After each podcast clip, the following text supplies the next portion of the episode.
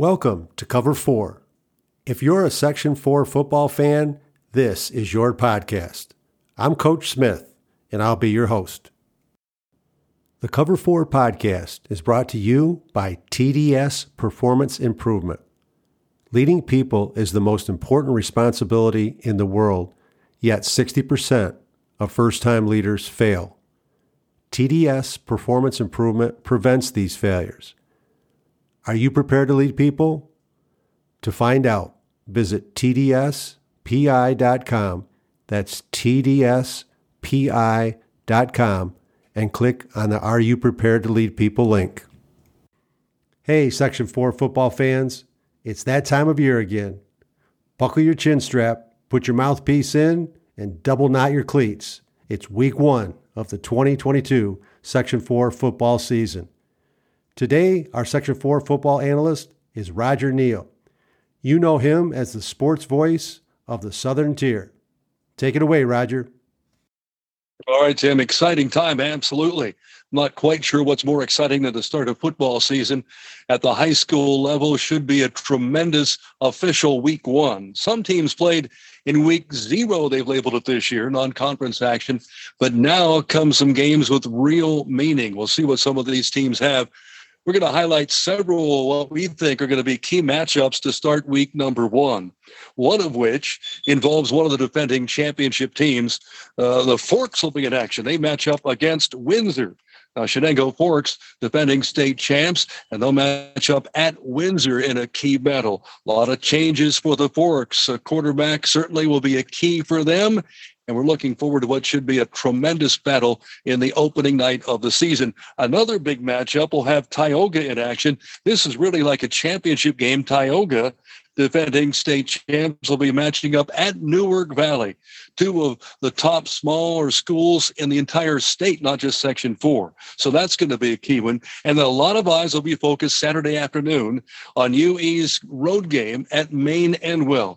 Now, it doesn't matter what the classifications are, because when these two teams match up, it's a backyard battle. We know that.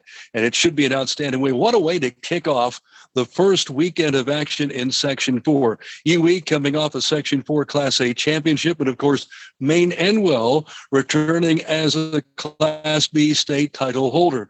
For Maine-Endwell, certainly a key is going to be the play of someone to replace the offensive fireworks, and defensively too, but certainly offensively, Michael Mancini. He did everything, whether it was returning kicks, running, passing, you name it, he did it, and he did it superbly.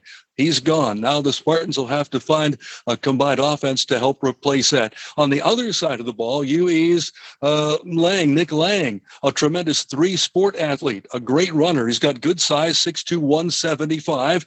And the Tigers come off a Class A Section 4 championship from last year. So, again, throw out the classifications, throw out anything. This is going to be another good battle between two of the top area teams, and it should be a big showdown scheduled for the afternoon, Saturday, coming up of week one of play. We again advise folks to carefully check the schedules of all their teams. This year, with a shortage of officials, there could be some late-minute changes as far as whether it's Friday or Saturday. Will it be a day game Saturday or a night game? Keep up to date with your teams, but no matter what the case, there should be some outstanding battles in the first official week of Section 4 high school football. Tim? Hey, Roger, thank you. Just a little bit to add to what you had covered there, Roger. Out west, Elmira's game Friday night against Ithaca was supposed to be at Elmira, and that was supposed to be the opening for their new stadium. But that game was moved to Ithaca. It's still 7 p.m. start time. The Elmira City School District has a new stadium, and so does Ithaca. And Elmira's new stadium opening is postponed now until September 23rd when they host Union Endicott during the homecoming weekend. Another significant contest out west will be Newburgh visiting Corning. That's moved to Friday. That was originally scheduled for Saturday. Newburgh is a defending Section 9 AA champ, and Corning is a two-time defending Section 4 AA champ. Corning has a significant challenge, though. They lost 18 starters from last season, but they tend to have a really good program out there with Coach Johnston, and they just reload and keep on going. Another interesting game in Tioga County will be Waverly and Owego. That's really got the potential to be a good game, although Owego is going to have their hands full stopping the high-powered Waverly offense led by Joey Tomaso, who has been around forever, and Joey's only a junior this year, so he's got another season after this.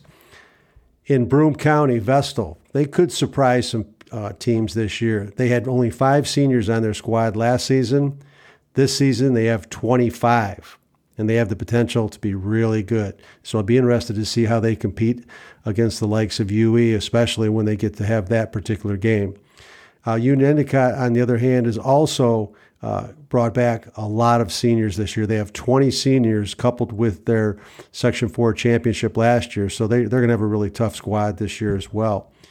Out east, we've got a few good games out there. We've got Dryden at Sydney, Bainbridge-Guilford is at Lansing, and Delhi is at Oneonta. And the word is, out of the eastern portion of Section 4, Class D, watch out for Delhi. They're led by Coach Newman. And they could possibly be on a collision course later in the season when they play the Tioga Tigers. The Norwich Purple Tornado are really coming out of the chute really strong. Coach Christie's got them hitting on all cylinders. In their week zero contest, they won that game 69-0 with a win over Sherburne Earlville. This is not a player classification or an Arena League game. This is a 69-0 win, so it's very tough to score 69 points no matter what kind of a contest you're playing. In the 8-player classification, there's some strong teams returning. There's Green, Groton, and Trumansburg. They're all coming back with very strong squads from the 2021 season. That particular classification is down to 9 teams from 12 or 13 last season.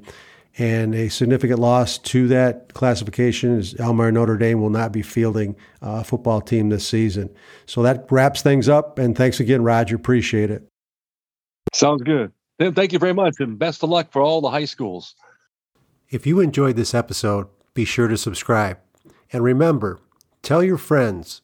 Coach Smith says, visit cover4.com and be the next fan up. In football and life, it's not where we line up, it's where we wind up. Thank you for listening to the Cover 4 podcast.